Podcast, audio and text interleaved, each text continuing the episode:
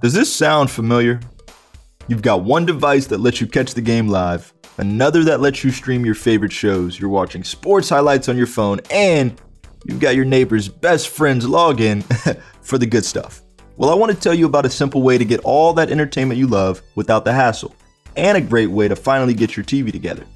It's called DirecTV Stream, and it brings your live TV and on demand favorites together like never before, so you can watch your favorite sports, movies, and shows all in one place. That means no more juggling remotes and no need to buy another device ever again.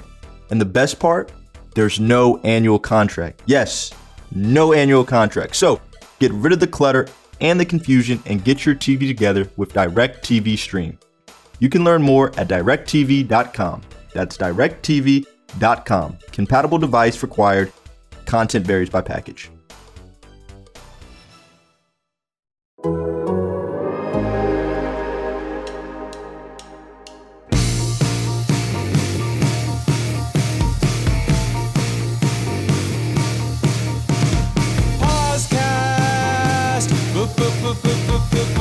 PosCast. Thank you for having me, Joe. Hi, welcome to the podcast. I am Joe Posnanski, and with me is Michael Schur. Michael, welcome. Thank you for having me, Joe. Yes, yes. Happy, happy End of year. Hol- right? Yes, That's what holidays. I want to say happy everything. Happy end of year. Happy holidays. Happy Negro Leagues uh, announcement. Becoming the major leagues. That's right. huge. Yes. Very big. We'll talk Look- about that here in a minute. Isn't that great, though? It's, uh, great. You know, from essentially since 2020 began, we've all been waiting for it to be over. Yes. And and now in the final days, it feels like you can. It's so close you can taste it. Like Yes. the end of 2020 is right in front of us. And here at the very end of the year, a couple cool things have happened that Yeah, make me yeah. that that are are making me perhaps foolishly optimistic for a better 2021. right. Uh, and that was a, that was a huge one. That was a, a long overdue and exciting announcement for Major League Baseball, and very very unlike Major League Baseball to do something uh, do something cool and uh, uh, exciting like that. So yes, that that was a that was a pleasant surprise uh, in the off season of baseball in the at the end of 2020. Yeah, I thought so too. I mean, look, there there are uh, issues, of course. Uh, there are issues with sort of the you know even baseball just can't get out of their own way, right? No. They here they here they are making a, a long overdue but welcome announcement because it, you know I, I wrote this um, in the Athletic that the easiest thing to do when you have like a long running error. You know, when I mean, it's not even an error. They call it an oversight. It's not an oversight either. No. For more than a hundred years, essentially, they treated the Negro Leagues like a like a second class entity. They mm-hmm. they ignored it. They they basically stole the players that were in it, and then they they acted it as if it, there you know it wasn't anything. It didn't exist for a long time in, in the minds of of Major League Baseball, and then when it did exist, it existed as very much a minor league thing. So you have that long run, uh, uh, you know that that you know basically from the beginning, and and the treatment was very poor. And the easiest thing, honestly, in that circumstance, is just to kind of ignore it and and pretend it never happened. And and you know, so I give Major League Baseball a ton of credit for coming out and trying to right the wrong to some degree, trying to uh, you know basically acknowledge uh, its own, you know, its own sins here, and and I I think that's really cool. But even even though their hearts are, I believe, very much in the right place, they had to talk about how they were elevating the Negro Leagues. You Yeah. know, that in the announcement, like you're not elevating the the Negro Leagues are what they are. You're not elevating the Negro Leagues. And then they did. They called it an oversight, like like like it's been in a drawer. They just keep forgetting about for the last hundred years or something. Um, so they didn't quite pull it off. Uh, and there are people who who believe that it's, you know, that there are some negative uh, connotations to doing this. That they're basically trying to co-opt the story and so Sure. on. I mean, you've you've read that in various places, but I think it's good. I think overall it's very very good. I I, I had a long conversation. Um, actually, a couple of conversations, one in public with uh, with Negro League's uh, museum president Bob Kendrick, my dear friend, and and I think we're on the same page. It's like, look, this is this is a step and it's a good step and it will absolutely get more people to know about the Negro Leagues, to ask questions about the Negro Leagues. So I, I really think, all in all, you know, I mean, obviously we're all very excited about the possibilities, you know, not the possibilities, the the the uh, you know us having uh, some sort of you know several vaccines and and where that's going, and and there's a lot to be optimistic and hopeful about. And then in the middle of of kind of nothing in sports, uh, this news comes out, and I just thought it was a great thing. I really did. You know, so I don't know if you know this or if I've mentioned it, but I'm writing a book. Have I mentioned I, that? I've heard something about this. What? Tell Yeah. me. So I can't believe we're gonna do this for another year. Oh, we're doing this another year, and then I'm going to write a book. We'll just, we'll just keep going back and forth. So uh, yeah, it's a book that is sort of about my journey through uh, a moral philosophy that I took by myself. Uh, well, not by myself, with help of other people, um, in order to create the good place. And uh, so it's like sort of my understanding of ethics and moral philosophy, uh, written hopefully in a way that is something that anybody can read. It's uh, I had no particular expertise in the area, and it has a high barrier of entry. And I, I tried to write this book in a way that people who had any kind of interest in it uh, would be able to understand and, and enjoy. So it's coming out next year at some point. I don't know when. Um, but one of the things I talk about is apologizing and how apologizing is this embarrassing, shameful thing that nobody wants to do when they screw up. But it kind of uh, is necessary. It's sort of Yeah. the end. It's like the punctuation mark on the end of a sentence that allows it doesn't it doesn't make up for whatever you did. It doesn't change whatever you did that that was wrong or bad or that hurt someone, but it does sort of begin the process of healing a wound. And the example that I use in the book of of how uh, apologizing can be important even after a way too long a time has passed is uh, Pope John Paul II apologized to Galileo, who had 359 years earlier uh, had been uh, accused of heresy and uh, put under house arrest for uh, having the gall to correctly point out that the Earth moves around the sun and not vice versa. And he was he was uh, um, sentenced to death. It's important to note, by the way, that the Catholic Church at the time didn't study his research. They didn't they didn't like examine it and determine that it was scientifically inaccurate. They just heard that he said it basically, and then and then Yeah. tr- Oh, tried to ki- and then tried to kill him. so uh, so 360 years later, uh, Pope John Paul II comes out and and apologizes and uh, and says that you know we were, we were wrong. And uh, it, it seems those things can seem um, you know foolish or silly. Like who cares? It's not like Galileo's descendants were still angry uh, because you know very soon after.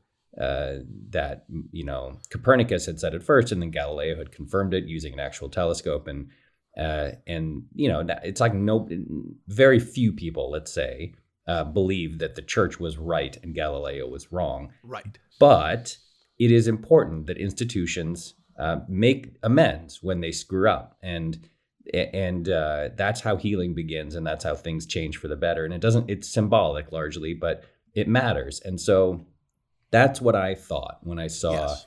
that that baseball had done this. It was like you know, uh, it had been a really, really, really long time, and there isn't any necessary like there. There's not like um, a lot that can happen that is good on a tangible level. You know, certain things can happen, like you said, more attention can be brought to the Negro Leagues, and certain aspects of the of the history of the game can be rewritten or at least merged, and players like Josh Gibson and Cool Papa Bell and Satchel Paige and Buck O'Neil, your friend, can start to be maybe blended into the names of the all-time greats in the sport where they properly belong.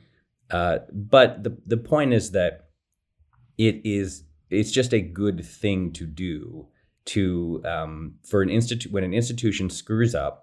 Uh, doesn't matter how long it's been. It's a good thing to do to have that institution admit fault or error. And you know, I, I was the first person I thought of after I thought of you know, Cool Papa Bell and Satchel Paige and Josh Gibson and Buck O'Neil and everybody like that uh, was Ted Williams because Ted Williams, who was a, a real son of a gun Yeah. in many ways, used his Hall of Fame induction speech in the 60s to advocate for this exact thing. That's right. He said in his speech that he thought that the the Negro League players should be elevated. I think he may have even used the word elevated um, to their proper place amongst the all-time greats in the sport. And so it's wild that even a guy like Ted Williams in 1966 or whatever it was uh, was already saying like, "Hey, it's been too long. You guys, you guys need to do this," and they just ignored it and uh, for for 60 more years.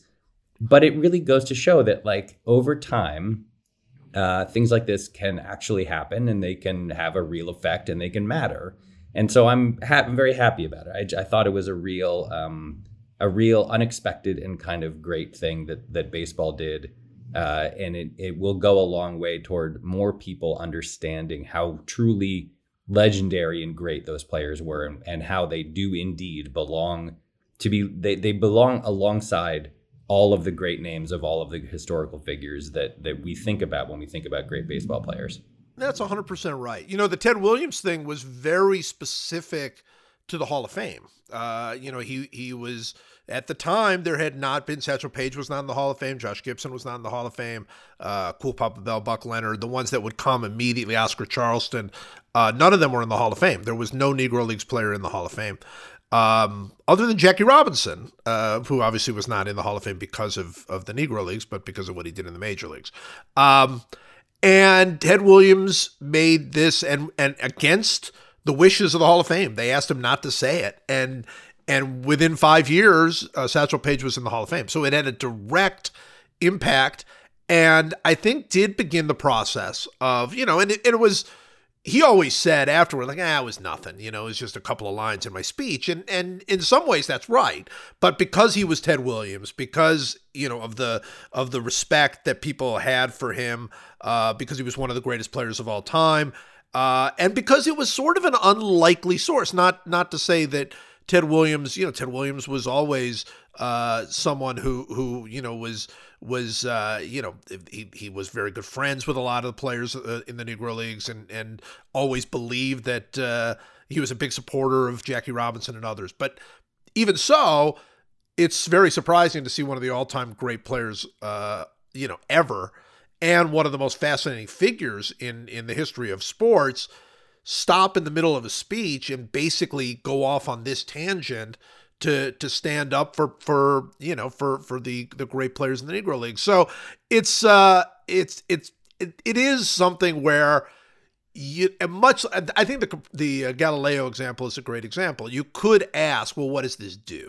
You know, what does this mean after all these years? I mean, are they are they saying now that uh, that we should forget all of that? And they I the answer to that to me is no. I I think that what baseball is saying, and I do believe this comes from from a, a good place, is they're saying, you know, we we're it, this is our fault right i mean yeah. i mean this is this is our fault we are acknowledging that we uh we not only created uh you know we created the negro leagues through intolerance and and and hate and and all of that not only that but we have for all of these years acted as if they didn't, you know, that they were less than. And and to come forward and do it like this, like I say, I, I it's not it's not without its problems. It's not without its challenges. There are there are undoubtedly going to be people that are going to come forward and and from both sides. Those that are going to say that, oh come on, you're you're just you're now trying to to you know pretend like like like the Negro Leagues, uh, you know, were were always fine and and it was a major league or blah blah blah. And you're going to have those that are going to complain when when numbers get changed and and and those people are going to say oh the negro leagues were that wasn't a real major league. You guys are just doing this for for political correctness or whatever. You're going to get it from both sides to some degree but i don't think it matters. I, I think like i say i think that that they come from a from a good place, and uh, and I give him a lot of credit for this. I think it was a, it was it was somewhat courageous uh, after all of these years to finally acknowledge without really prompting. I mean, it wasn't like there was a lot of pressure on them. They just came forward and did this, and I and I I really applaud them for it. Yeah, I mean, that's that's the defense of it. The the other side of it would be like this has been out there for decades. Yes. no, no, that's been, right. That's it's right. It's just been sitting there waiting for decades for them to do something like this, a largely symbolic gesture like this. But again, better late than never. Good job. Right. Like that's a, at least uh it's a step in the right direction, is what it is. Yeah, that's right. That's right. All right, we're gonna have a draft here in a uh, few minutes, but first, I I opened it up uh, to people to ask questions. This is our final podcast of of this wretched uh, 2020 year, and uh, and so I opened it up to people to ask us some questions. You ready for some questions? Hit, hit me, baby. Let's go. All right, Rodney wants to know which is better, the North Pole or the South Pole? oh man, I think the South Pole's better. Uh, I think the North Pole gets Yeah? all the gets all the hype. You know, That's Like, what it is. That's right. It's That's right. of because of Santa and and because that because it's just uh, I think there's a general sort of northern hemisphere bias in the world Yeah. for some reason. But I think the South Pole is better. It's a little more exotic. It's a little more interesting. You know, there's penguins down there. Uh, it, there's a lot of there's a it's it feels more um it feels more unexplored. You know that I feel like a, a lot of hype surrounded the expedition to the North Pole. yeah. And so it, it was like that. Okay, fine, great, yes, they you got there first. But the South Pole is where it's at. I think the South Pole is cooler. I don't know if it's better, but I think it's cooler. Yeah, yeah. I, well, I think that's right. I think the the North Pole is Minneapolis, and the South Pole is St. Paul, right? I mean, it's sort of like I think that uh, you know Minneapolis gets a lot of the hype, Yeah, uh, and they get the teams mostly there, you know, put put there in Minneapolis, but St. Paul is where it's at. I- yeah. I- like the I cool just- kids, are- the cool kids are going to the South Pole. You know, that's like right. everybody That's knows. right. Like that's like you go to the North Pole. The tourists go to the North Pole. Like, the, the, the, That's right. That's right. The North Pole more of a tourist trap, and Yeah. the South Pole is is genuine and real. It's it's uh, it's the village. yeah, the North, right, the North, the uh, North Pole is like uh, the North Pole is Times Square. Times the, Square. There the you go. South, the South Pole is like a cool like jazz cafe down in down in some like weird neighborhood in, in Brooklyn.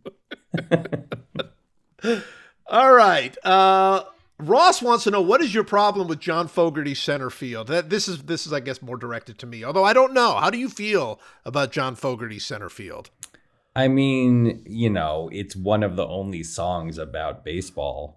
Yeah. Uh, so I have a sort of soft spot in my heart for it. I know that you you you should speak to this though because this yeah, is no, a, I, this it's is a me. It's directly to me. No, I hate it. I hate that song. I absolutely hate the song. And and actually, if we're going to do this, probably I ought to save my full Fogerty rant for when Brandon McCarthy's on here because Brandon essentially says he quit baseball because of the song. Like that was he'd heard it just enough times that he's like, all right, enough of, of this game. this is it's just it's just bad. It's a bad song. It doesn't really make any sense. And and and I Ugh, I, I, you know what? I am going to save it. I'm going to save it for when Brandon's on here because I want Brandon. Are you sure you don't want to give a little oversight, a little overview, rather? It's it's. Oh God, I you know here, here's the thing. Uh, here here's the thing about about center field. Um, first of all, let's let's go through a couple of. Since we're going to do it, let's do it. Let's go through a All right. couple of the of the lyrics. Okay. Uh, there's you know this whole thing. First of all, so we're born again. There's new grass on the field. Fine, whatever. A rounding third. I'm heading for home. It's a brown-eyed, handsome man. Anyone can understand the way I feel. What the hell is he talking about? meaningless, utterly meaningless. It's meaningless. It's me- it's more meaningless than Megan's joke. It's more meaningless than that. By the way, were you were you were you happy to relive? So for those of you who missed it, a couple weeks ago, we mentioned uh, on the uh, on the podcast that Mike's angriest moments in the writers' rooms, uh, one of his angriest moments in the writers' room was was uh, this big argument that he had about a joke Megan Amram uh, wrote for Bad Santa 2, which apparently did. i- am I right in saying that it did not actually even make it into Bad Santa 2? I believe that's correct. I didn't see the film, but it was in the trailer, and that I don't think was in the trailer. made it into the movie. Yeah.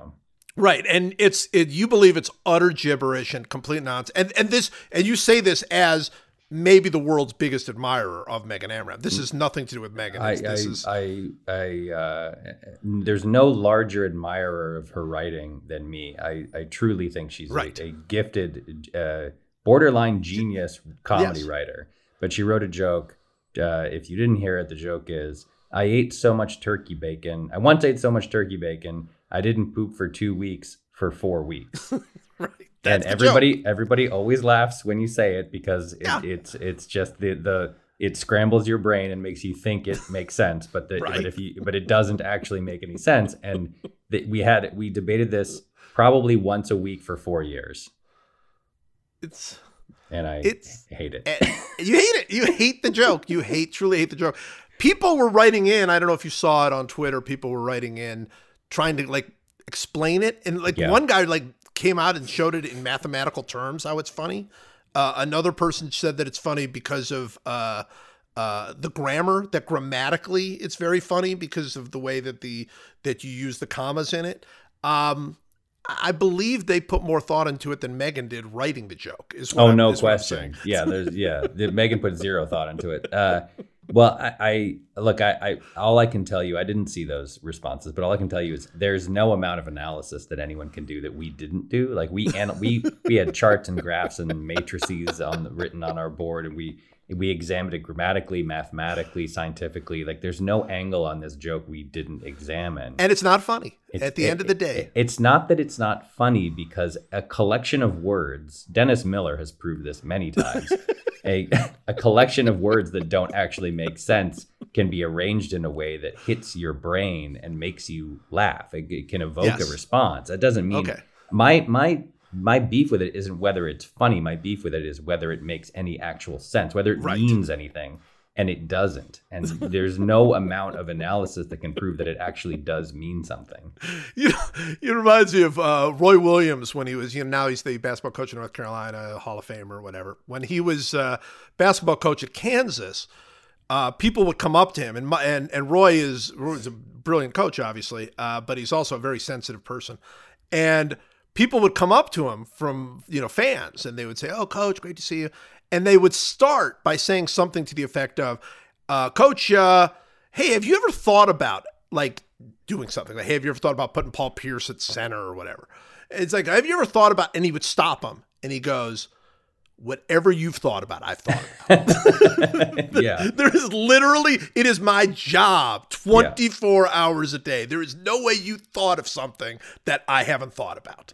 I always, you know, every once in a while you'll read a story about a hitter. Usually it's it usually is the baseball story. Yes. Um, a hitter who's in a slump who gets a letter from a random Yes, fan yes. that says like, "Hey, your your elbow's too high, or your hands are aren't you're not you're not you know rolling your wrists or whatever." And then they break out of the slump and they attribute it to this random fan who was like, "I noticed X, Y, and Z thing," you know.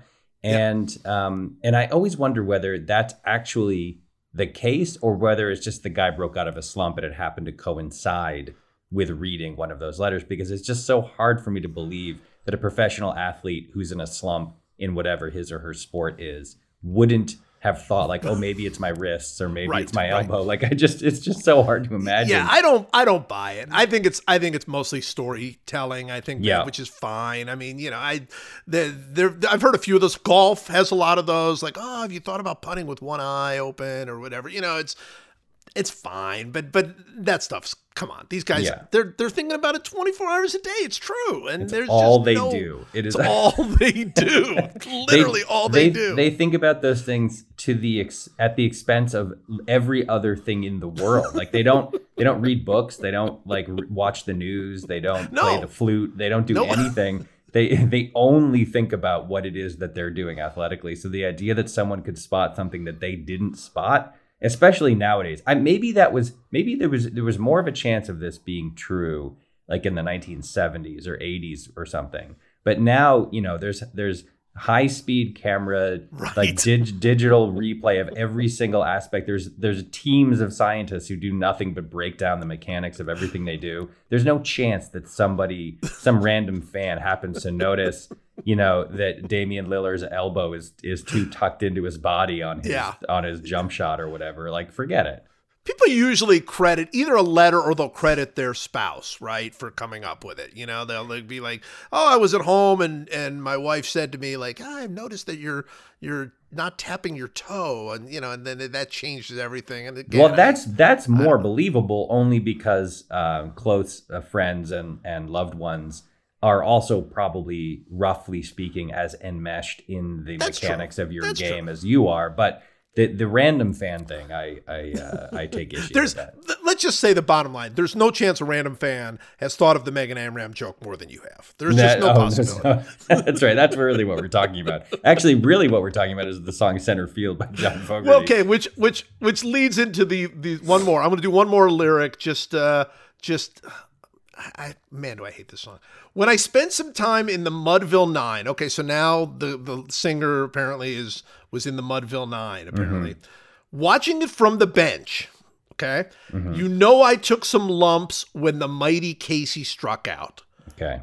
Okay, so he was on the Mudville Nine with Mighty Casey. But apparently. but by the way, he he was on the Mudville Nine, but he was apparently a role player. He was like a, he was, he was like he wasn't he couldn't get in right Couldn't get well in. that's the thing he's So- asking the coach to put him in i guess so that's Well, like the lu- the lumps he took when Casey struck out were like, oh well, like uh, it's not. He didn't. It wasn't embarrassing for him. He was a he's like a fifth outfielder on the team. I was gonna say, when, do you think anybody came up to him and mocked him because Mighty Casey struck out? I don't Yeah. think so. So say, hey Willie, tell Ty Cobb and Joe DiMaggio, okay. don't say it ain't so. You know the time is now. This is the Megan Amram joke. It Yeah. makes no sense. Yeah. None. So he played on he played on the Mudville Nine, Right. but then he addresses in order Willie Mays, right. most most associated with you would say the 1950s. Yeah, I would say the 50s, Ty- 60s, then, certainly then 60s. Ty and tell Ty Cobb, Ty most- Cobb from Deadball, right? from the Deadball era, and Joe DiMaggio from the, from the 30s and 40s. 30s yeah. and 40s. And then he says, "Don't say it ain't so," a reference to the Black Sox scandal of 1919 or whatever it was. That's right. And, That's right. And, and then he's and then it ends with, "You know the time is now." What what does that mean? Which only is in there because it vaguely rhymes with struck out. It's just it's it's so lazy. It just it's just a a a miserable pastiche of random baseball Oh. references all cobbled together in a way that barely holds together as anything. it, it doesn't even hold together. And that's my point. My point is it's only celebrated because, as you say, there are so few baseball songs. It's like, if in fact, to all of the great, you know, like to Jason Isbell, who's a baseball fan. Dude, the opportunity is there. Write the baseball song that matters. Yeah. Write the baseball song. Get rid of this. Let's get rid of this somehow. And and Jason should write the great baseball song that we so we can listen to it. It'd be great because up until now, like the only other like possibility, I guess, was that we're talking baseball song, right? I mean, like that's the only other baseball thing. Like we're talking baseball, Willie, Mickey, and the Duke. That Right, song, right. Like that's it. Like that was the only competition. This is a wide open field for for. The uh, the funniest thing about this is the the baseball song that I associ- that I like the most isn't even a baseball song. It's the song uh, "The Bug" by Dire Straits. Yes. which is like a late Dire Straits song that has nothing to do with baseball, but is a good song. I really like it. But for some reason, Dire Straits, a very British band, when they made the video for that song, it was nothing but like sports. It was baseball bloopers. It was just Yes. nothing but baseball bloopers. And I don't know why they did that. There were actually, if I remember correctly, and I may not, there were two videos to that song. There was a there was their their main video, then they released like an alternate video. There was nothing but like four minutes of sports bloopers. I remember that one. I don't even remember the other one. There was Yeah. ano- I'm pretty sure there was another one. I could be wrong, but I now when I hear that song, which isn't very often that you hear the bug by Dire Straits, but I I think of baseball because they I don't know why I guess maybe uh you know that it, it somehow they crossed over into American I it should be all cricket bloopers obviously. But they they they did a baseball blooper video and it was delightful and I loved when it came on because it was it was you didn't get to see those bloopers very often. You only saw them on the whatever this the uh, the NBC game of the week uh, they would do sometimes in the pregame they would do bloopers right or week. or if it or if it uh if you had a rain out you had this week in baseball That's right. This Week in Baseball would do it. yep but uh, but it was really uh, that that to me is the best baseball song even though the actual song has nothing to do with baseball actually like the end of the of the uh of this week in baseball that gathering uh, crowd song that little like I, i'm not going to sing it but it's like that it's an instrumental uh that was uh, probably not associated with baseball at all until it got put at the end of this week in baseball and uh it's fantastic but yeah no look we we have discussed on this podcast something about baseball turns like even great artists into into just kind of shells of themselves. We've talked about it. I mean, I, I can't deny Bruce Springsteen called it a speedball. I mean, Bruce Springsteen couldn't even come up with a great baseball song. So Speedball. speedball. I'm not. I'm not defending it anymore. I'm tired. All right. Uh, Adam wants to know what would Ron Swanson's response to Jeremy Jamm refusing to wear a mask be?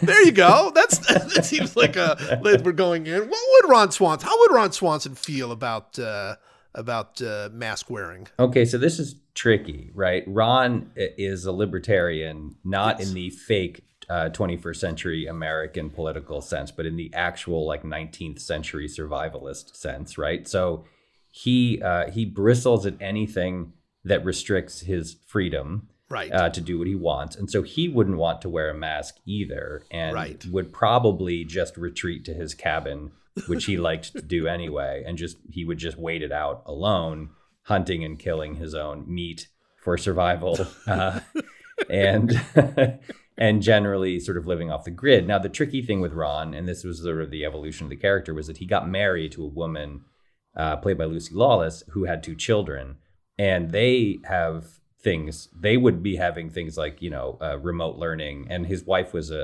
a, a guidance counselor a teacher worked at a middle school and Yes. so he would probably begrudgingly understand that his way of doing things wasn't the way that everyone had to do things right. um, and so for Jeremy Jamm, who was the 21st century libertarian, quote, libertarian, end quote, version, which is to say a person who, uh, instead of actually believing in unrestricted freedom, simply believed that he should be able to do anything he wanted to and enrich himself at the expense of other people, which is how libertarianism usually goes these days. So he would, I'm sure, say that if Jeremy Jamm wanted to, Jeremy Jamm would have, uh, played by Jon Glaser, uh, would have been one of those people who walked into a Trader Joe's and without a mask and started screaming at all Oh, the yes. people around him. um, so uh, you know, he would Ron wouldn't, uh, I think, have a lot of patience for that attitude based on his um, based on his you know uh, he would he would say to Jeremy Jamm, if you don't want to wear a mask, that's fine, but you have to stay in your house. You have to yes, stay in your house. from- That's right. Never Yeah. leave. Never Uh, leave your home. and in general, I think his response to most things Jeremy Jamm did would be the response that he actually gave when Jeremy Jamm drunkenly interrupted Leslie and Ben's wedding, which was he would warn him several times that he needed to take his business elsewhere, and that if Jamm refused, he would punch him in the face. that's a, I think that's probably your answer ultimately, uh, assuming that he didn't ever listen to reason. Yeah, I think that's right. I think that's right. And and I definitely think what Ron would not do is go in public without a mask. Like I don't believe he would do that. No, he would. He, he didn't he like to would- go in public for any reason. So Right, so- exactly. yeah. Exactly. So he would see this as a great opportunity. Uh all right, this is from a guy Sep Sepinwall. Seppen Alan Sepinwall. Okay. My question is this Am I allowed to ask questions on the podcast during my two year ban from the podcast? For those of you who missed it, uh, Alan was banned for two years uh, from the podcast uh, for uh, his uh, bizarre uh, choosing of all of the Christmas. All of the Christmas episodes of The West Wing as his favorite Christmas, uh, favorite holiday movie. Yes. That was that's what he chose. So it's a good question though. Is he allowed to ask questions? Uh, in fact, should we even legally be accepting this question? We shouldn't, no. And the asking of this question during the two year ban doubles the penalty. So it's now a four year ban. Four years. Ah, sorry about that, Alan. I, I, I, you know what? I didn't do you right. I should have, I should have, uh, You should have protected him. Yeah. You should have, you should have, I should have kept him- protected by ignoring his question in the first place. That's what I should have done. Well, so you know, say. Too late. All now. right. Yeah. Samuel wants to know: Will there be baseball expansion by 2030, and where? It's a good question. It's an interesting question, Samuel. Um, from my end, I would say there is a very good chance there will be. I don't know about expansion, but about teams moving or there being some sort of rearrangement of of things. Uh, I think there's a pretty good chance over the next 10 years that would happen. I don't like expansion. The problem with expansion is you've got to figure out what's going on with some teams that are really struggling, like Tampa Bay, uh, not struggling on the field, but off the field. Miami's kind of a mess. Cleveland these days is is uh, looking shakier, um, and so on. But I think that there are some some really good markets out there, like Nashville, uh, San Antonio. You know, Buffalo. I think was was it was very interesting what what happened with Buffalo this past year with them hosting the Blue Jays. Um, Montreal, of course, is is always I think on the mind. So I think there might be some movement, but expansion seems it seems like they're already they're already pushing the envelope a little bit on on how many teams. I think 32 is more is perfect. It's it's a much better uh, number for them, but uh, that could be tough. What do you think, Mike? Well, the problem is there's a few problems. Number one, they currently have 30 teams, six divisions, five teams per division. They finally got rid of that awful thing where there were six uh, NL Central teams. Was it NL Central or AL Central? Yes. Like, yeah, NL Central teams. They they finally Yeah. rearranged them. They now have a decent uh, sort of outlay in terms of how where the regions are, and there's an even number of teams in each division. So if you expand, you got it. You have to go to you have to do 32. You can't do you can't do one. So you have to do two, and then Right. go to go to what football has, which is four divisions in each league with you know four teams in each Which is cool. Which is which, is a great would- number. it would be fine. That the but I think the other. I mean, look, th- these leagues are rapacious, capitalistic, swamp monster run uh, uh, organizations that are constantly expanding. That's all they do is expand. Like they they need more more teams, more games, more revenue, longer playoffs. Like you're like the the COVID pandemic essentially gave the NFL owners the thing that they had desperately wanted forever, which was an expanded playoff. Uh, and so they have seven teams making the playoffs this year instead of six. The NFL playoff system, as we've talked about before, is perfect at six. It is absolutely perfect when there are six teams because every single slot matters, right? The the top two teams get a bye, but the top team gets home field throughout the playoffs. The three plays the six, the four plays the five. So the the two division, what you have an incentive to win your division, which is that you start your playoffs at home and then you have two wild card teams who are who are so you have an incentive even if you're not going to win your division to still try to win it really is a perfect system every single one of the six teams has something to play for you now have this weird system with seven uh, in the NFL playoffs where okay only only the top team gets a bye so they're so the difference between finishing second and third isn't that huge Nope. like it's it's kind of it kind of screwed everything up, but it doesn't matter because all they care about is one more playoff game. That Yes. that's a in a a twelve percent advancement in their revenue for the year. Blah blah blah blah blah. So will they try to expand baseball? Of course they will. They they want to do it every year. They want more Sure. more more more more teams, more playoffs, more revenue. More markets, more local revenue, more revenue sharing with jerseys and merchandise and everything else but I I don't know right now. I mean, you don't have that. There are like Nashville is a good example, and San Antonio is a good example. But are they going to put another team in Texas? I guess they could. Like, I, mean, Texas is huge, but, but it, yeah, it is so- it's enormous. But you have to play indoors in Texas. Like, you have to build an indoor stadium, and those are really expensive. And the econ the the, the economies of, of various states right now in fact all the states are they're they're really hurting and these guys don't like to build stadiums unless they're publicly financed which is a huge scam Huge like scam. absolutely drives cities into into endless amounts of uh, bankruptcy and financial strain at the expense of things like schools and hospitals and roads and bridges so I, I don't know. Uh, 2030 is is a long way away, and and hopefully the country's economy looks very different. You know, uh, long before that than it does right, Right. now. So I would, if you were a betting man or a woman, I think you do bet on expansion because it's a thing that every league constantly wants all the time.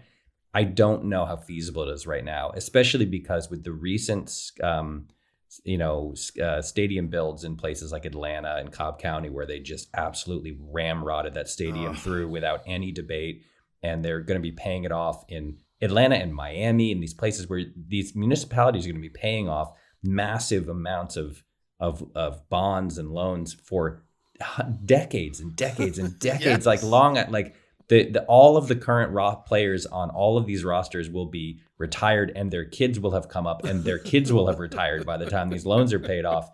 Uh, so I, I just I think it might be a tough sell right now to publicly finance a five hundred million dollars, six hundred million dollar stadium for a new team in an untested market. I don't know. No I mean, question. no, I think that's right. Look, I think if baseball really is serious about it, they will reconstruct the schedule. I mean, I think that Nashville, Charlotte, you know, where I live, uh, San Antonio, Montreal, Buffalo, uh, these are mainly the cities that you hear. Oklahoma City, I guess, to some degree. Uh, 81 home games a lot of home games for those markets. Yeah. I mean, you know, that's Charlotte has had, you know, ups and downs, but had, you know, quite a bit of success, especially early with the NBA as far as, you know, filling stadiums and all that. That's 40 games. I mean, you know, the, the that's that's a very very different ask of any market. You know, Nashville is a great market and and obviously wide open uh, right now. So it's it seems like it's uh you know other than the Predators, I mean it feels like that's a, a market that that is is there for the taking. But and they are making efforts to bring baseball to Nashville. But uh, you know I think it's a it's a tougher sell when it's when it's that many games, and then of course the stadiums are a big issue. And then, like I say, it's not like baseball doesn't have problem teams now. They do. There there are there are several teams that. Uh, you know, you just don't know how they're going to come through uh, over the next, uh, you know, few years. So, uh, I think the one thing that we can definitely say is you're 100% right. They're going to try. They're going to try to Yeah. expand. You know, whether they can pull it off, I don't know. Yeah. All right. Uh, Andy wants to know: Is Mike ready to trade in his Patriots fandom, which is which is fading, I would say anyway, and has been for years, for the Browns? Welcome to the Cleveland Browns. Well, as you know, if you're a listener to this uh, podcast, I I I don't really actively root for the Patriots anymore. That's right. Um, in a, in any kind of meaningful way. I don't watch the games, uh, and I don't. I, I didn't really. Um, I, I I don't really follow the team. Uh, I still, you know, there. It's like a part of my soul in a way that, like, if you were, if you got divorced, your ex spouse would be a part of your soul. right. Um, but I my my recent sports fandom in general has much more um, is has been much more about wanting teams that have never won certain things or gotten to a certain place or who've been in a drought to end the drought because uh, Yes. we've and we've this is a thing we've talked about a lot. My least favorite narrative in sports is quote can't win the big one end quote. I hate it. I hate it in in every. I hate it in sports. I don't even really follow like golf. I hate it in golf when there's a, a player who's like, no, oh, that guy can't win a major. It's like, yes, he can. Of course he can. Like it's ridiculous. Like, he's one of the top, like Sergio Garcia. Like this guy's Right. been a top twenty player in golf for, for you know for 15 years or whatever. So in, in the sense of it, to whatever degree I have football fandom at this point, it is hundred percent on the side of teams like the Browns. Uh, wanting the Browns, I, I was very happy when the Chiefs won the Super Bowl last year. yes. Um, I would be thrilled if the Browns won this. I mean, I'm happy the Brown. I would be happy if the Bills won the Super Bowl. That would be Yeah, wonderful. Like, I- how great would it be if the if the Buffalo Bills won the Super Bowl this year?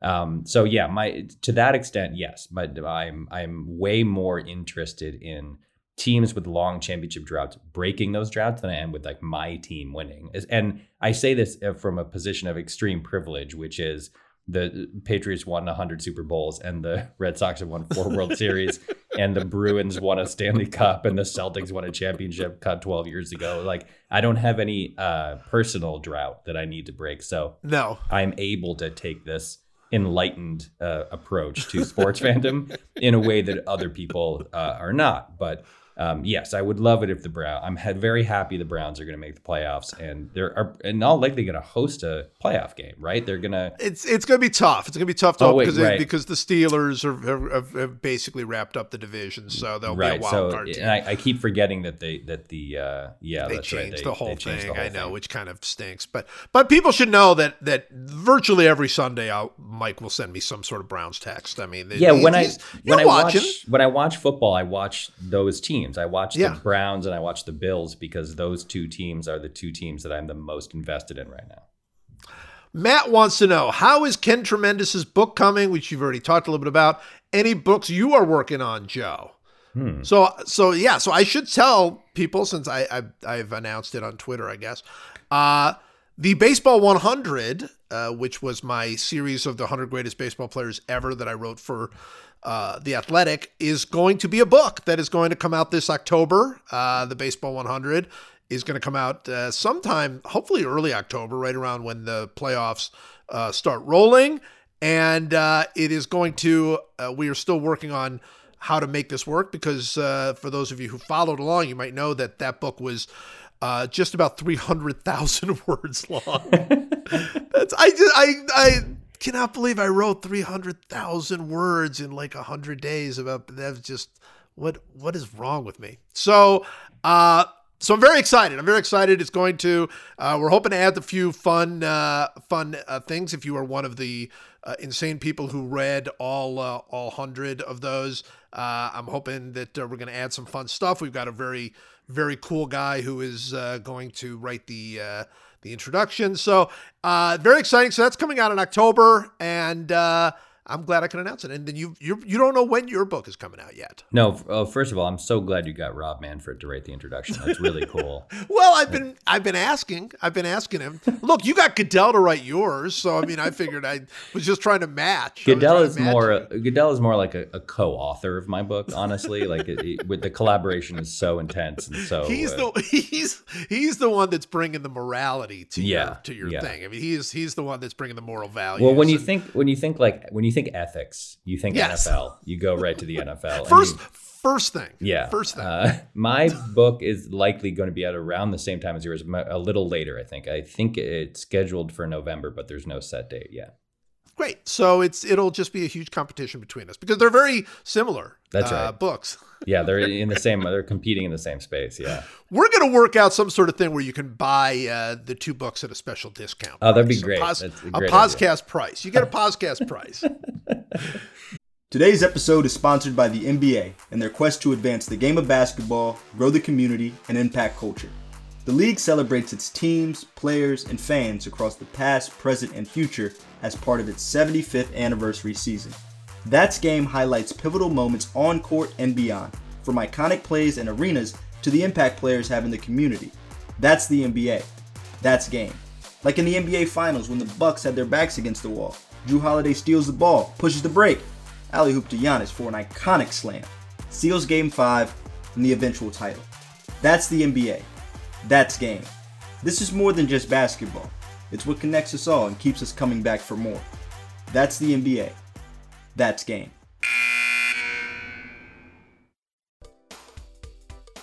Does this sound familiar? You've got one device that lets you catch the game live, another that lets you stream your favorite shows. You're watching sports highlights on your phone, and you've got your neighbor's best friend's login for the good stuff. Well, I want to tell you about a simple way to get all that entertainment you love without the hassle, and a great way to finally get your TV together. It's called DirecTV Stream, and it brings your live TV and on demand favorites together like never before, so you can watch your favorite sports, movies, and shows all in one place. That means no more juggling remotes and no need to buy another device ever again. And the best part, there's no annual contract. Yes, no annual contract. So get rid of the clutter and the confusion and get your TV together with DirecTV Stream. You can learn more at directv.com. That's directv.com. Compatible device required. Content varies by package. Dan wants to know how has the pandemic impacted Fremulon Insurance? That's a good question. Uh, well, you know, like every company, obviously we've had our challenges. Um, Fremulon is a pension fund monitoring company. We monitor other companies' pension funds uh, and and make sure that they're invested properly. And so obviously, you know, pension funds, like everything else, have taken a huge hit recently. Um, but you know, look, we can work remotely. We're very lucky. The work can be done from home. So you know, we have over seventy thousand employees uh, in over 120 countries around the globe. I didn't realize it was that big. I, you really expanded it's it in a, the last it's year. A huge company. Yeah. Yeah. It's, a, yeah. it's an enormous company. It's seventy thousand employees, 120 countries and you know we just all basically shifted to uh, to remote work and you know a lot of zooms you know we're on a lot of zooms. All, and uh, all those zooms. all those zooms you know and I've, I've got you know i got to do zooms sometimes at two in the morning with our with our people who are in uh in in, Bot, in botswana and uh in vn10 uh and all these places. And uh, so it's you know it's not easy but like we can't complain. The company's doing okay we're a very conservative company. You know, we we really are. Um, we don't we don't take risks. We our noses are clean. when Right. it comes to things like uh, you know like the financial scandal in in 07 08 we were we we came through that very well because we're very conservative we don't buy risky stuff we don't advise our clients to get involved in in risky financial instruments so um, people trust basically people trust us that's what it really comes down to Well, that's You know? isn't that your isn't that your like your tagline, like Trust. your motto? It's like just people, trust, yeah. right. Trust. It's just trust. Trust. Uh, if you Fremulon if you, Insurance, if you've trust. seen our ads, it just says you know Fremulon Insurance Trust with a period Right. after it. That's Uh, it. so- Do, and you know, I mean, I've, I've I've long wanted to know, you know, because you're not really active in the advertising space the way a Geico or a or a uh, uh, you know others like that are. You're you you you tend to you guys you guys are very conservative when it comes to that kind of thing. well, again, it's not you know Geico- they're in a different space, right? Because they're they're just they're they're direct to consumer, uh, Right. Uh, you know, uh, insurance. We're not. We don't offer insurance. We monitor the pension funds. Uh, Right. of of companies like we and we insure them so you know we're you might see our ads at like on the senior golf tour you know we ad we Yes. advertise a, Oh, that's where I usually see them. Yeah, that's usually where I've seen them. Usually Yeah. when they're talking about Hale Irwin, and then boom, right to Fremulon there we are and and like if you were if you were in Europe and you were watching uh, Formula One racing you would see Yes. our ads there so it's it's it's not direct to consumer like you you know listening to this you can't use our product. Like it's all, unless you're like unless you're the CFO of a company then you could then you could use us because really what we're doing is more on a corporate level yeah, yeah, that's right. I, I mean, that's certainly the your reputation is your reputation is pretty spotless. Let's be honest. Yeah, Let's I mean, be honest. And, and obviously, that's not all we do. We also uh, we make laser guided weapon systems for military contractors. Well, yeah, but but that's really a small part of your company. that's a small part, but a growing part. Honestly, uh, that's that's uh, where our, a lot of our revenue growth has been is the laser guided weapon systems. yeah, yeah. Well, very well respected in the uh, in the uh, international weapon making. That's right. Uh, defense the Very much. defense contracting trade is, a booming business right now. So, you know, we have a, we have contracts with most of the G20 uh, and and it, it is it is a very it is a rapidly growing business. And Yeah, some people be. well, some people say, you know, do you have any ethical quandaries there? You know, making laser guided weapon systems for uh, for these governments, and the answer, quite frankly, is no. We see no problem with it. It's uh, you know, it's mutually assured destruction, and I think that that kind of dynamic balance is what keeps the global geopolitical Sure. uh, sphere really in check. And so, do we feel bad about making laser guided weapon systems for for uh, for not only the Russian government but for for various uh, sort of black market? Um, Well, what about the black offshoots? market part of it? Yeah. yeah. no, but again, that they keep you know the the the militias and the the sort of sects that have broken off and are headquartered in various caves and mountains all through the Caucasus Mountains. Uh, they're what's keeping, in our mind, what's Right. keeping the the state governments of that region in check because Sure, they it's sure. they know you know the state governments know that if they start messing around and, and launching attacks that these these paramilitary groups uh, throughout you know Central Asia uh, are gonna Yeah. they have the ability to fight back and so we think we think it's actually basically a peaceful mission that we're on. I, it, it is. you know? It is. I, I don't know about you guys working also uh, as of recently with some of those paramilitary groups as well. That that felt a little bit off. Well, to me, you, you maybe. say that, but you know the paramilitary groups form of they have a very specific function in the in the in the geopolitical military sphere. They they really are um, they're a a check and a balance against bad actors within actual states and institutions. And so, do we again? Do we feel bad about designing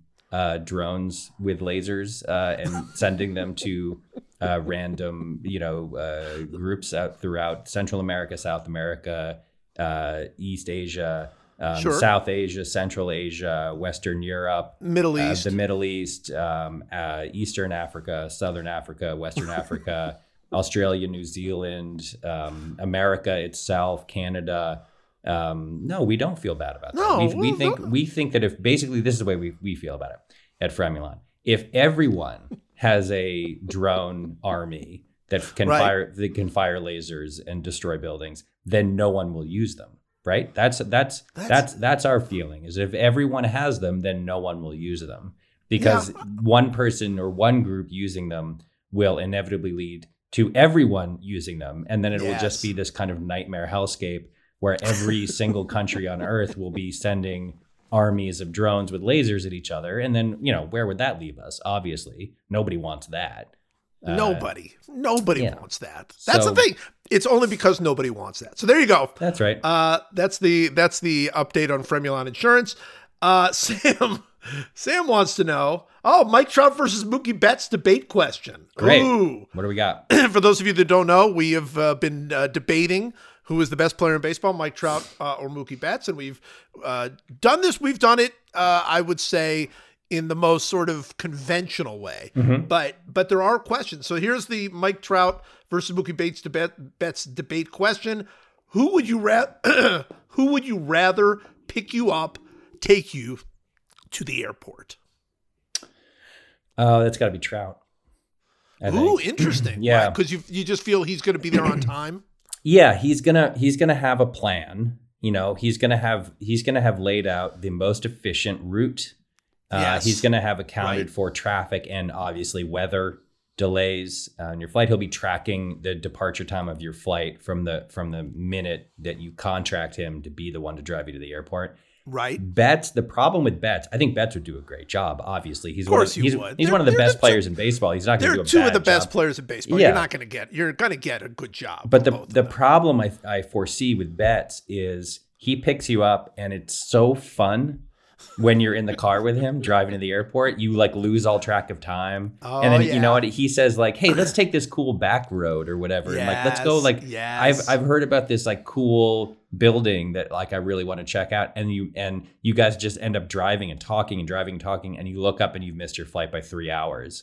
right. and Or or what about the possibility of him pulling in to the uh to the you know you you're in the terminal. He pulls you into the terminal. And then you guys like, but you're in the middle of a conversation. And You kind of just keep talking. Like, Yeah. ah, let's go around one more time. And then you go around one more time, and then you go around again, and then you get stuck in traffic, and then you miss your flight. That could happen. Yeah, That or like, happen. or he, you know, he, you're you're driving along, and he's like, "Where are you going?" And you're like, "I got to go to St. Louis for a, you know, for a, a business thing." And he goes, "Uh, yeah, St. Louis is a great town, you know, whatever." And then he's like, "You know what? I, you know where I just was that I loved is Calgary. I was so great. Yeah. They have such cool restaurants and and a be- just beautiful mountain ranges and everything." And he starts selling you on Calgary, and then one thing leads to another, and you just decide not, you decide to go to Calgary. You're just like, I, Mookie Betts Yes. makes Calgary sound so great. I'm going to Calgary, and you you just trade and you're taking. And then your boss calls you and is like, "Where the hell are you?" And you're like, "Like I can't explain this, but I'm in Calgary with Mookie Betts." You know, like you just it- it's the the risk of the joy that you would feel yes, by yes. being with Mookie is just too. We with the airport is about it's about it's about uh, precision, it's about timing, it's about uh, efficiency, and uh, Trout's your guy for that. I think that you're rolling the dice if you let Mookie drive you to the airport. Well, th- there is that. First of all, if you're going to be in the car with Trout, um, he's going to start talking about the weather. You're going to make your flight. I mean, there's just no question. That's right. He's going to be like, "Look, uh, everything's everything's looking clear," or he's going to say, "Your flight's going to be delayed by 22 Yeah, minutes." that's I'm right. telling you right up front. Right now, I'm telling you that right up front. But here's the biggest scary thing with with Mookie Betts. You go to Mookie Betts, and Mookie's like, "Hey, where are you going?" And you say, "I'm going to St. Louis uh, for a convention," and he's like. Man, St. Louis is only 12 hours away. I'll drive you That's right. there, you know? And then, you know, you're putting yourself up and there's like lots of possibilities that could happen over 12 hours, let's be honest. Yeah, I, I think I- you're I right. just- like Trout, w- what's going to happen is you're going to get a text from Trout. Like he's he's going to pick you up at ten, and your flight leaves Yes. at noon. He you're going to get a text from him that says, "Listen, your plane, which is an Airbus A321, uh, is coming in from uh, from you know Houston, San Francisco. it's coming in from Houston, and they've had they've had delays there because there's a thunderstorm, and uh, so you know the original pickup time was ten. I'm making the pickup time 10, 12.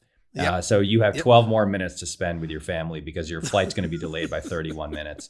Like he's it's all that's he's going to nail it. Like he's going to nail it. that stuff. Just going to nail And it. then you know, look, th- will the ride to the airport be entertaining? No, that's not the point. that's not what that's not what you hired Mike Trout to do is entertain Right. you, right? Right. You hired Mike Trout to get you where you need to be in the most efficient way possible, and that's what he's going to deliver.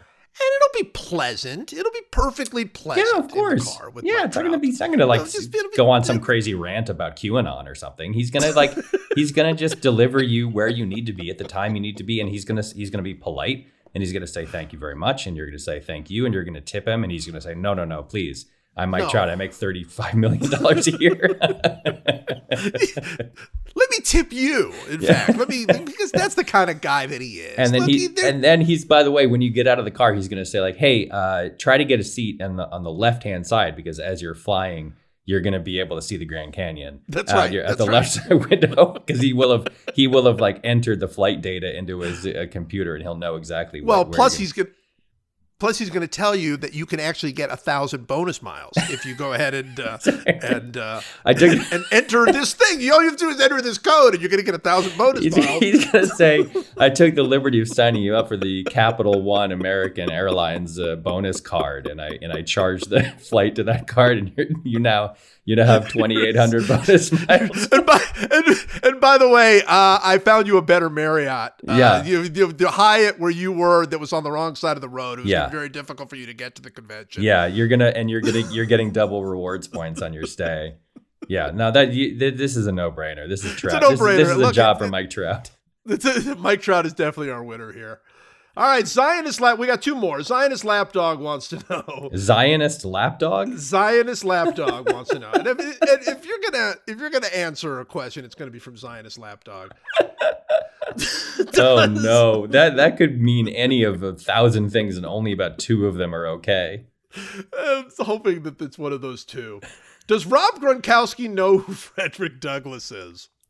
Does Rob Gronkowski know who Know who Frederick, Douglass, is? Yeah, we're this is part of our Rob Gronkowski does he know thing, which is you know this the series that that we started. Uh, we didn't start it. Uh, somebody started it and uh, Yeah. and told us, and we thought it was very funny. So. th- This is such an easy one. No, I mean, I- you've got to be. Douglass. Uh, how can you even ask this question? I'll tell you. I'll tell you this. He thinks he knows who Frederick Douglass is, and he thinks that he, he thinks that he's a wide receiver on the Eagles.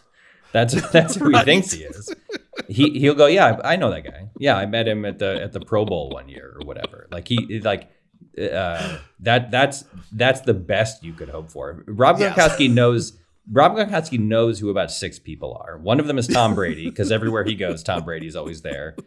He he might know who Bruce Arians is, maybe. Oh, ooh, I don't know. I think he still calls him Bill. don't you think? Don't you think he's just in a meeting? That's a good point, Bill. That's Yeah. I just think that's that's good. You got. By the oh, way, he just knows him as coach. He just all of those people Coach. coach. They're all Yeah, coach. From from, They're all from just coach. Pee Wee football coach. to the president. It's just like, oh, I know who that guy is. That's coach. I got to say this about Rob Gronkowski since we do poke fun at him. Man, it, it is still even now. You know, he's been retired. He's back. He's this that. You know, that team is like pretty shaky. Uh, it doesn't matter. You throw the ball to him, and he just is gonna like. It doesn't matter. He's No. just gonna catch it. He's gonna absolutely. He'll run over people and contort his body and and block people out. It's he is an absolute absurdity. It is. He Uh, really it, is. it's it's weird to see him do what he's always done. Because the Tampa Bay is another team that I'm kind of rooting for, not Right. because of Brady, just because it would be cool for like Mike Evans to play in the playoffs, which I don't think he's ever done. Uh, but it's weird to see Gronkowski do what he's always done at like. At, he looks like he plays like he's a podcast being played at half speed. You know, like when everything is a little like molassesy and kind of slowed down and like a little like he's doing he's still doing those crazy crossing routes and those seven Right. routes or whatever they're called. But he uh, but it, it's like he's he's doing it at three quarters speed. Right. and it's and it's a little sad. Like there's something a little bit bittersweet about like when you go over the middle for for seven year eight years in that position and you and you are a, a an enormous monster who it takes five people to take you down and you've broken every bone in your body. You've broken your arm four times and you've broken your ankle and you've and you've ripped up your knee and everything. And now you're playing with like a hundred braces on every joint and every every bendable part of your body has like a Kevlar vest wrapped around it. Yes. Uh, it it's like this is what happens to those guys is they just take a has to. hammering and right. and I and I like I'm happy for him if he's happy I guess but it is a little bit sad to watch a guy who was who was an unprecedented player who, who was doing things Yes. that no one has ever done before uh, do them at half speed. I have to say that when you watch the Chiefs, and you see Travis Kelce, you're like, oh, there's Gronkowski. there's there he is. I totally agree with that, except for I would say that there's something. I mean, look, Kelce's as good as there's been. I mean, you know, I mean, Kelce is Kelce's like a combination of Gronkowski and Tony Gonzalez, right? He's like a like a bunch of different things. The thing that just drives me, you know, as not not somebody who has ever liked any of the teams that Gronkowski is on, uh, he it's like Tom Brady just throws the ball anywhere. He's like a big moving mass, Yeah. you know, and it's like he just runs and then you throw it and it's like it's like it would like if his back was turned, the ball would stick to his back. Like somehow he's just this big, huge. Mon- like there was a play yesterday uh, in in the Tampa Bay game where Brady like went back to throw and then and then he he threw it and, and Gronkowski could not have been more covered. Just like the guy was the guy, and the guy actually had his hands on the ball. The defender at Yeah. some point had his hands on, and Gronkowski just took it away from him. Like, no, no, thank you, I'll take that. And like that's what makes me it, he makes me think of. He's It's- a he's a giant magnet. weird. He's like an enormous magnet. He's a giant ball- magnet. The ball That's just right. sticks to him. That's him. right. I remember thinking when you see how big his hands are, when he holds a football, it like it looks like me holding a Cadbury's cream egg in my hand. like that's that's roughly the ratio. Uh, so he, it, it it is a, a very good trait if you are the kind of player that Gronkowski is to have hands that are as much bigger than an NFL football as my hands are to a Cadbury cream egg. some crazy. All right, last question. Neil wants to know uh, Would you guys be up for doing an AMA? I'm the mod for the podcast subreddit. And I only bring this up to, to say, Neil, God bless you, man.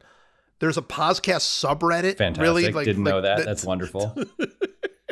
Uh, You've done an AMA, right? I You've actually have. done Yes, one. I did one for the Good Place. It was, Was a it lot. fun? It was a lot of fun. It's it's overwhelming because you know these questions come in fast and furious, and you have Yeah. to just sort of sort through them really quickly and and answer the ones that aren't uh, you know that aren't objectionable in some way. Um, but uh, yeah, no, I, I had a lot of fun. I would totally do that. That's uh, All right, we do it. you know. All right, Neil. Neil, you, we'll we'll do it. We'll we'll do it. I've I've not done one. I'm scared to death of them, but uh, we'll do it. The sounds worst the worst part of it is and you have to hold up a sign that says you know i'm mike Schur i'm joe Posnanski. Right. we're doing this ama ask us anything and every time if you take a picture of yourself and hold up a sign with something written on it immediately everyone just photoshops it and puts other messages on the sign. So when i did it there was like there were all these people saying like i love hot fruit you know whatever and that's that's like the worst part of it is that you get photoshopped to within an inch of your life the second that you decide to do something like that Oh, I'm really looking forward to this. All right, Neil, we'll we'll do it. All right.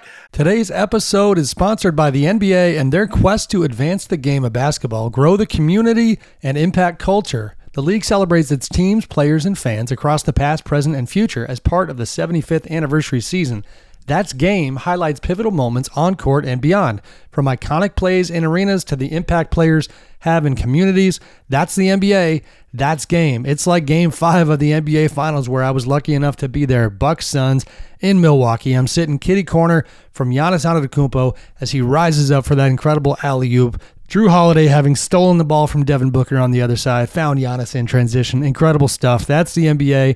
That's game. This is more than just basketball. It's what connects us all and keeps us coming back for more. That's the NBA. That's game. This episode is brought to you by BetMGM. Sign up today with BetMGM, the exclusive betting partner of The Athletic, and get a $1,000 risk free first bet. Plus, get a free three month subscription to The Athletic. Just sign up at betmgm.com slash theathleticpod, that's P-O-D, to take advantage of this special offer from the kings of sportsbooks. That's betmgm.com slash theathleticpod, P-O-D. New customer offer, paid in bonus dollars. Visit betmgm.com for terms and conditions.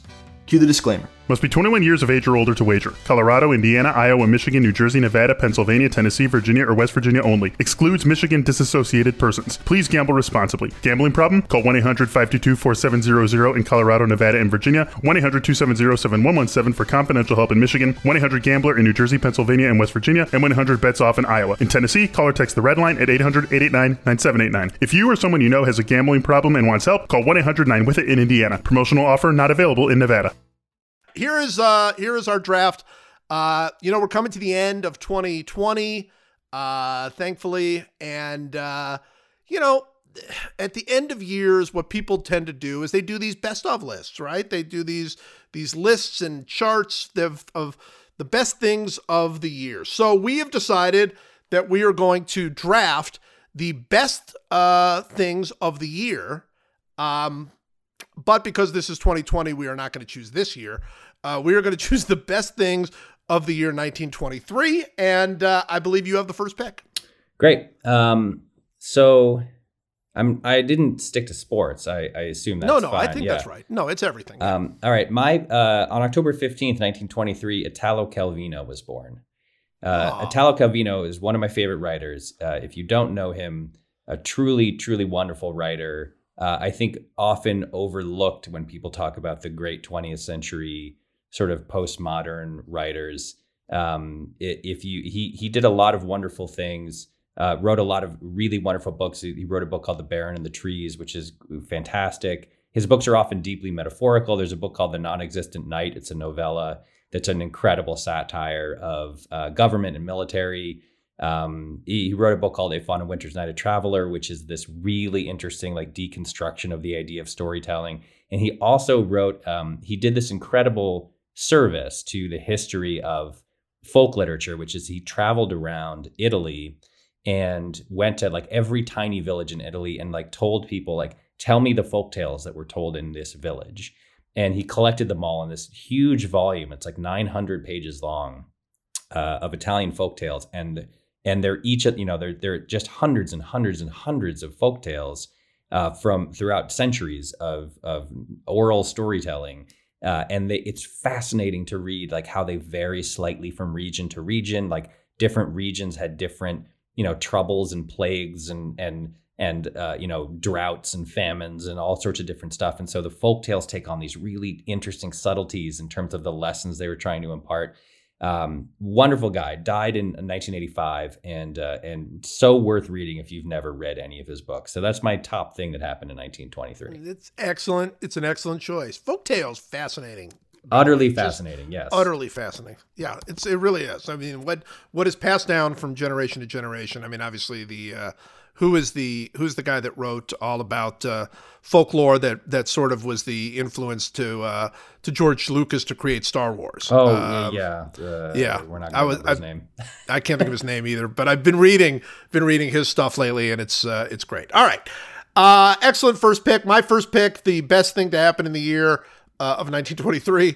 On July 13th, the Hollywood sign was unveiled, and it was unveiled. I think most people know as Hollywood Land. That was what the sign was unveiled. I don't uh, know the full history of of uh, what happened uh, to Hollywood Land, uh, the sign. Uh, but you know, like there's you live there, but I I still get a little bit of a of a joy seeing the Hollywood sign when when it when it's uh, clear enough to see it. Uh, it still makes me feel like I'm somewhere. I think it's kind of cool. So uh, I'm gonna go with July 13th, the Hollywood land sign being unveiled. That's a good. That's a good pick. Uh, yeah, the Hollywood sign for for I you think of it as like again, it's sort of like Times Square. It's the Times Square Yeah, of of That's LA, right. right? That's right. Because it's sort of like jokey and hacky to care about the Hollywood sign. But when you see it, your brain does this thing where you're like, "Hey, look, it's the Hollywood sign." Like you can't help it. It's just like you just it's a it it means something, and there's a reason that it's in every montage. Anytime in any movie or TV show, when people go to LA, you always include the Hollywood sign in Yes. that montage, and like uh, it's just it's become that thing for Los Angeles, and uh, Absolutely. yeah, uh, very good. Um, all right, my second pick, Wes Montgomery was born. Wes Montgomery, uh, one of the great uh, and and largely in in many circles overlooked guitarists uh, in history. Wes Montgomery is, I think, I'm not a huge jazz guy. It's never been my thing. I never got super into jazz. But when I was a kid, I had an uncle who was really into jazz, and he had all these tapes of Wes Montgomery, and I used to listen to them and still do listen to them a lot. He is an incredible guitarist. I think mm, for my money, and this is not knowledgeable money here, so I, I'm sure there's 50 jazz guitarists who are better than Wes Montgomery, but I, I think he's incredible. And uh, and he was born on March 6, 1923. He died very young. He died when he was only like 45. Uh, but if you, I, I, I, I'm saying this to to people out there. like me who aren't big jazz people, uh, listen to like a couple Wes Montgomery tracks, and you may you may find an, an entry point into a little corner of jazz that you might not have otherwise found. Absolutely. Absolutely. Wes Montgomery, very cool. Very cool. All right, that's a good pick. Right, my second pick, uh, I don't have a, a date on it, uh, but uh, oh yeah, July 13th. July 13th. In fact, the same day that the Hollywood sign Whoa, was. Uh, uh, yeah. How cool is this? Uh, the American Museum of Natural History, on their expedition to Central Asia, discovered dinosaur eggs for the first time. Now, as it turns out, it was not the first time they had discovered eggs in the 1800s, uh, but they were unaware that they were dinosaur eggs and did not know that until long after this. So it was the first time that they had discovered dinosaur eggs, knowing full well what they were discovering while it was happening, which is unbelievably cool. And uh, and it's it's very very cool. And uh, there's a great story behind it that I will not go into.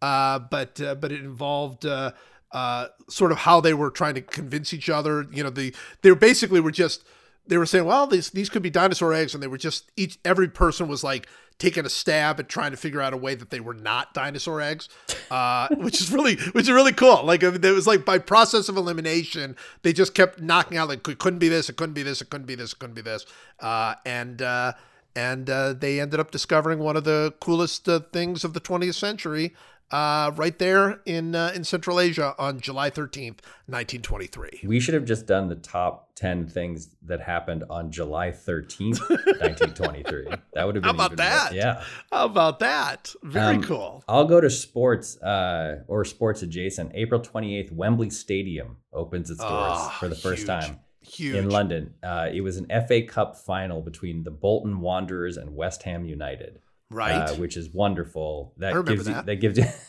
that gives you if you're a Premier League uh, follower, that is a very funny uh, FA Cup final, Bolton Yes. versus West Ham. It's it shows you how long ago 1923 was that Bolton and West Ham were fighting it out. But uh, Wembley Stadium, one of the iconic uh, sports venues and entertainment venues in the world. I did had no idea it was that old. I had no idea it was 100 years old. That's crazy. Yeah. I mean, I'm sure it's been redone 50 times since April 28th, uh, 1923. But Wembley Stadium opening, think of all of the incredible things that have happened at Wembley Stadium, uh, including the London Olympics uh, opening ceremonies and all of the all of the uh, uh, sporting events. All of the now the NFL plays there, right? Whenever they go there, um, it's a it's a it's probably among what it's probably the, among the top five or ten sports venues in the world, right? Wouldn't you say Wembley Stadium? oh, It's gotta be. absolutely. Yeah. Yeah. Absolutely. Yeah. It's and it's and it's one of those places where you walk in. You've been to Wembley. I've never been Uh.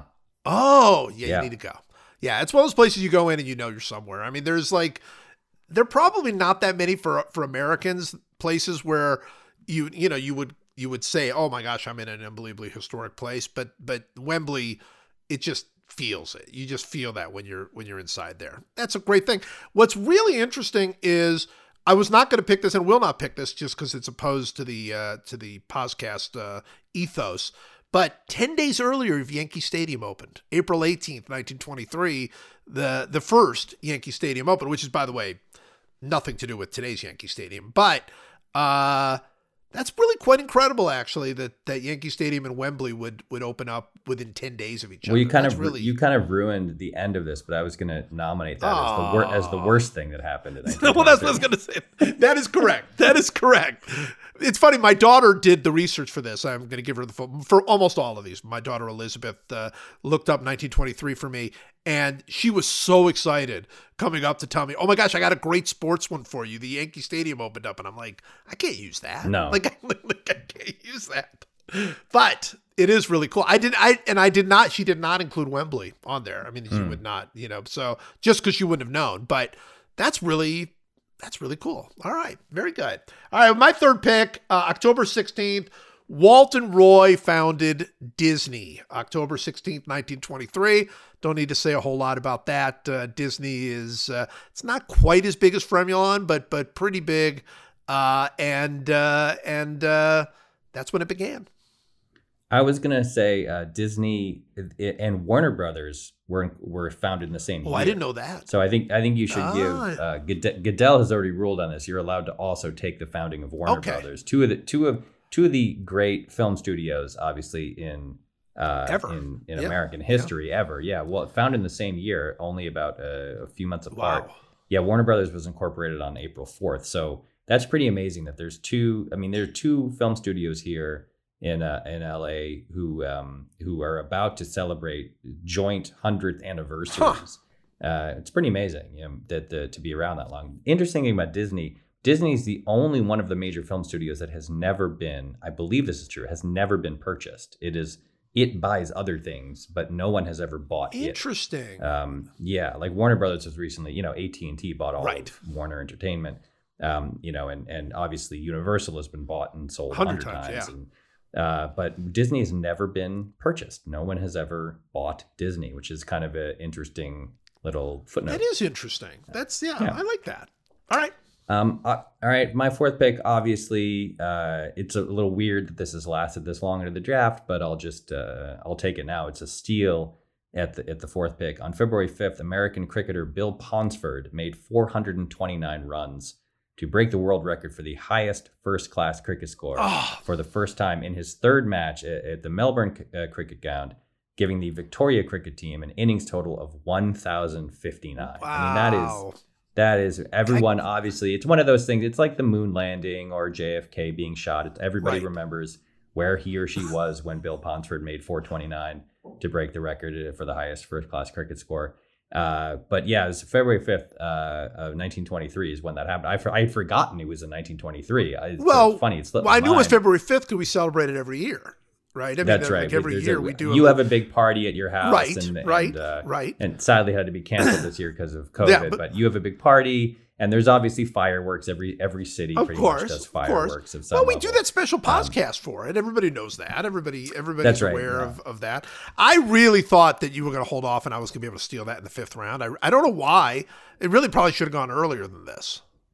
I sensed that you were going to pick it Yeah. next, so I had to swoop Yeah, it. no, that, that was the right call. All right. With my fourth pick, I am going to choose. Um, oh, so many great choices. What a great year. What a great year this has been. Um, I'm going to choose Billy Jones' release of the song "Yes, We Have No Bananas" as my as my uh, fourth pick. That song, first of all, I don't. It's like you look at the list of the great songs or the the most popular songs, I guess, of 1923, and you don't know them. Like most of those songs, I mean, it's possible you'll you know if you're a if you're a certain kind of, of music fan, but generally speaking, you're not going to know these songs. But somehow we still know. Yes, you have no. We have no bananas. Like I, I don't have any idea when I heard that song. I have no idea why I heard that song. I don't know what it was in that made me like. Was it in a commercial? Was it in like a movie? I, I don't know. But I, I hear those words. Yes, we have no bananas. I can basically sing the song. Uh, it is, it is a timeless classic of complete nonsense. And uh, 1923 is when it came out. Interesting. Um, all right, I didn't know that. Um, all right, the final one I'm going to pick is uh, on May 9th. Uh, Bertolt Brecht uh, premiered his play In the Jungle Sure. uh, in Munich, and it was interrupted by Nazi demonstrators. It's a it's a uh, one of the earliest kind of examples of the Nazis' uh, uh, war on art um, in general. Um, but the interruption by uh, Nazis isn't the reason that I picked it. The play in the jungle I read in college, and it takes place in Chicago. And Brecht had never been to Chicago and didn't know anything about Chicago, really. Uh, and he had this uh, his his sort of artistic worldview, if I remember correctly, and I may not, was called the Verfremdungs effect, and it was this idea of alienation. It was like he his thing was he wanted to constantly remind people that they were watching a play. It wasn't he he objected to the idea that theater was supposed to be immersive and you were supposed to lose yourself and and like become emotionally involved in the lives of the characters. He he wanted to alienate the audience by kind of by uh, reminding them that they were looking at something artificial and uh, and this was one of his first plays i think and and uh, and he had never been to chicago and and his response when people would ask him why you set this like how could you set a play in chicago when you've never been there was basically like i don't have to go. I can imagine what chicago is. Why can't i use my imagination and imagine what chicago is? Uh, and it's it was like a very early example of like what came to be known as postmodern theater which was this kind of like tearing down of these old romantic views of what art was and what theater was and and how it should affect you. Um, he, he thought it shouldn't affect you emotionally. It should affect you more like in a sort of like intellectual or kind of like um, i don't know what you would call it an, an alienated way. Uh, and i got really into postmodern theater when i was in college and i remember reading that play and thinking it was really cool and interesting that you know you're supposed to the old adage is you write what you know and his adage was exactly the opposite. He, he thought you should write what you did, didn't know. Uh, and so that debut is very meaningful in the history of theater. It's awesome. Absolutely. It's, I mean, it's not awesome. I mean, it's obviously uh, uh, troubling in so many ways, but I mean, it's, yes, I mean, it's a, it's a huge, huge moment. Absolutely huge moment. All right. With my fifth pick, I am going to also choose, choose a huge moment. Uh, on uh, February 16th, 1923, King Tut's burial chamber was opened. Uh, That is a really it's a really cool story. It's like one of my favorite little things about the story about King Tut's chamber is that in they they you know there there had always been these rumors and and you know most of the most of the uh, uh the the the different chambers and things that that people were hoping to find um had been long ruined. They'd been stolen, everything had been stolen and Ransacked, yeah, right, yeah. ransacked and all of that. So in 1891, they're looking around and they suddenly find uh, steps. like like completely felt like hey hey there's some steps here. I mean it's it sounds to me totally like a scooby-doo thing like hey there's steps. So they they take these steps. I guess in november is when they fa- 1891 is when they began and uh and then in 1922 november of 1922 they found these steps and they're like oh where do these steps lead? And they take the steps and they go up and then on february 16th they open up the chamber and find it's immaculate just absolutely immaculate with all of the the shrines and the jewelry and the and the statues and and weapons. And i mean it's absolutely preserved perfectly. And of course it is uh, at the heart of so much of what we know about uh, about ancient Egypt and and uh, and and uh, you know that time. It's what I mean that that to me is what like why you would become an archaeologist, and the chances of it actually happening to you are virtually nil. But like that one moment where you're like, hey, there are steps here, and then you just have the steps go up and and uh, and and lead you to this uh, immaculate uh, uh, chamber with uh, with King Tut's tomb in it. I mean, come on, that's that's just in my awesome. in my imagination uh they were just they just it was right behind them and they just never turned around like they were only looking they in just one direction stumbled into it, right? They just kind of like they just they just hey, for just months months and months and months they were only looking at the northern wall and then one day they turned around to leave and were like oh my god look at the southern wall there are steps leading up there that's so cool. Yeah, no, I love. by the way also also born in uh 1923 chuck yeager Yes. that deserves an honorable Bob mention. Barker, Uh, Bob Barker, Bob Barker. born in 1923. And Zeffirelli, the uh, the Italian uh, film director, famous Italian film director, who just died like a year ago, I think. That's right. Uh, lots of, I mean, this this is why Charles Durning was born in 1923. There's a lot of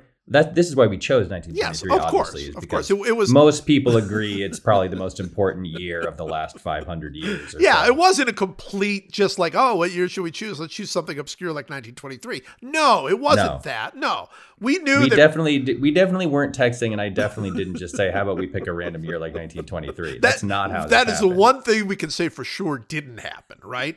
I mean, because we because look, we haven't even gotten to Clarence Birdseye.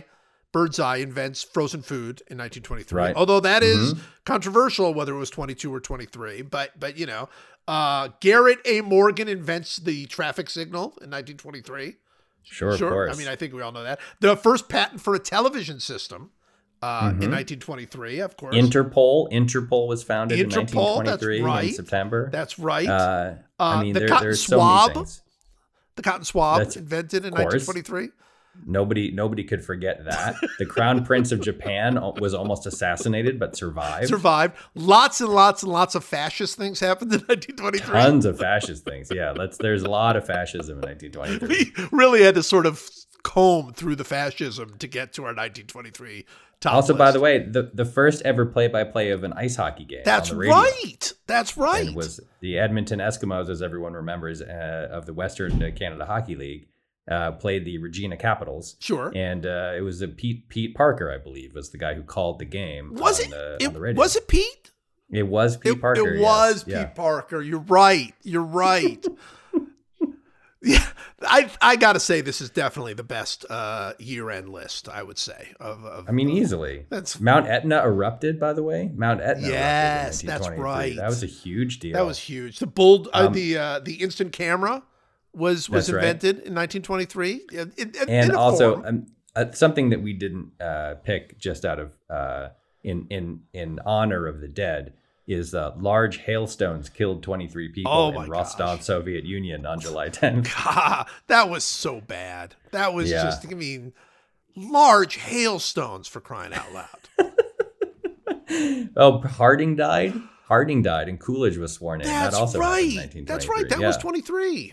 Mhm. Unbelievable year. Yeah, I mean, it's it's probably again the most important year. I think it's the most important year. which is why I, I think picked it, I yeah. think it's it's clearly the most important year.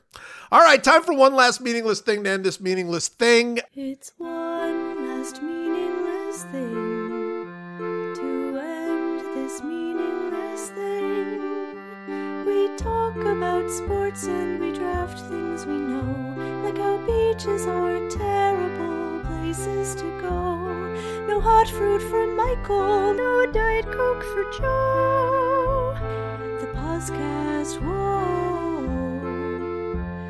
It's one last whoa meaningless thing. I'll start because my my meaningless thing is uh, is a is feeding off of an old meaningless thing of yours, which was that this year, uh, my wife, uh, having uh, been uh, recommended by, although she didn't actually listen to the podcast, I told her what you had said on your one last meaningless thing. She she never listens to this. Has Why your would she? has your wife ever even heard one word of this podcast? I don't think my wife knows I do this podcast. That- and it's so much better that way. It's so Yeah. my wife used to. For those of you who have been longtime uh, listeners to this absurdity, uh, my wife used to, to produce it, so she actually That's right. heard the early ones, so she knew better. Once she has not heard one in God, it's got to be ten years since she's heard one, and she never will again. Um, But I did tell her what you had said, and I told her that your one last meaningless thing had been the delight of uh, of getting uh, slippers as a gift, and uh, she remembered this, and uh, she got me uh, slippers this year uh, for for the holidays, and uh, I got to give it up to you, man. Got to give it up. Yeah, they're I'm they're just delightful. They're just just delightful. they are. They just are. And and I walk around in, in those slippers, and my kids tell me that I look a thousand years old, and I just smile and say my feet are so warm. It's like the Yep. best. It's the best.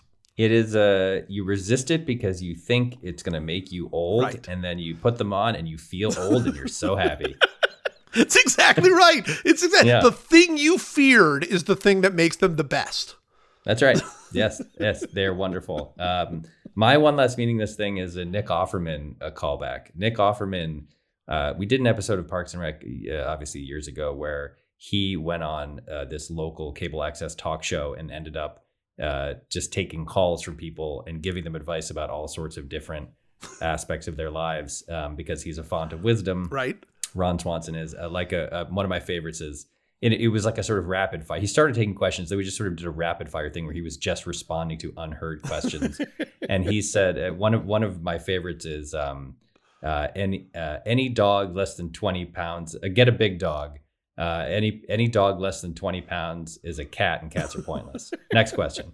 Uh, so it was just stuff like that. But one of the things he did was we we would often do this with Nick. We would say like just um, give some advice on on woodworking. Uh, and so he we had he had someone call in and they said he that they had scratched a piece of furniture and they wanted to know how to get rid of the the unsightly scratch. And Nick said you want to take a walnut uh, and you want to rub it on the on the scratch because walnuts have uh, you know walnut oil is a uh, it'll sort of cover it's like a it's like a, a natural um, I don't know what you would call it like almost like a finish And so Huh. you can, if you have a scratch in your furniture, uh, you can rub, a, depending on, on how dark the wood is, obviously, you can rub a walnut on a scratch and it'll sort of almost, it, it doesn't buff out the scratch, but it, it masks the, the site of the scratch.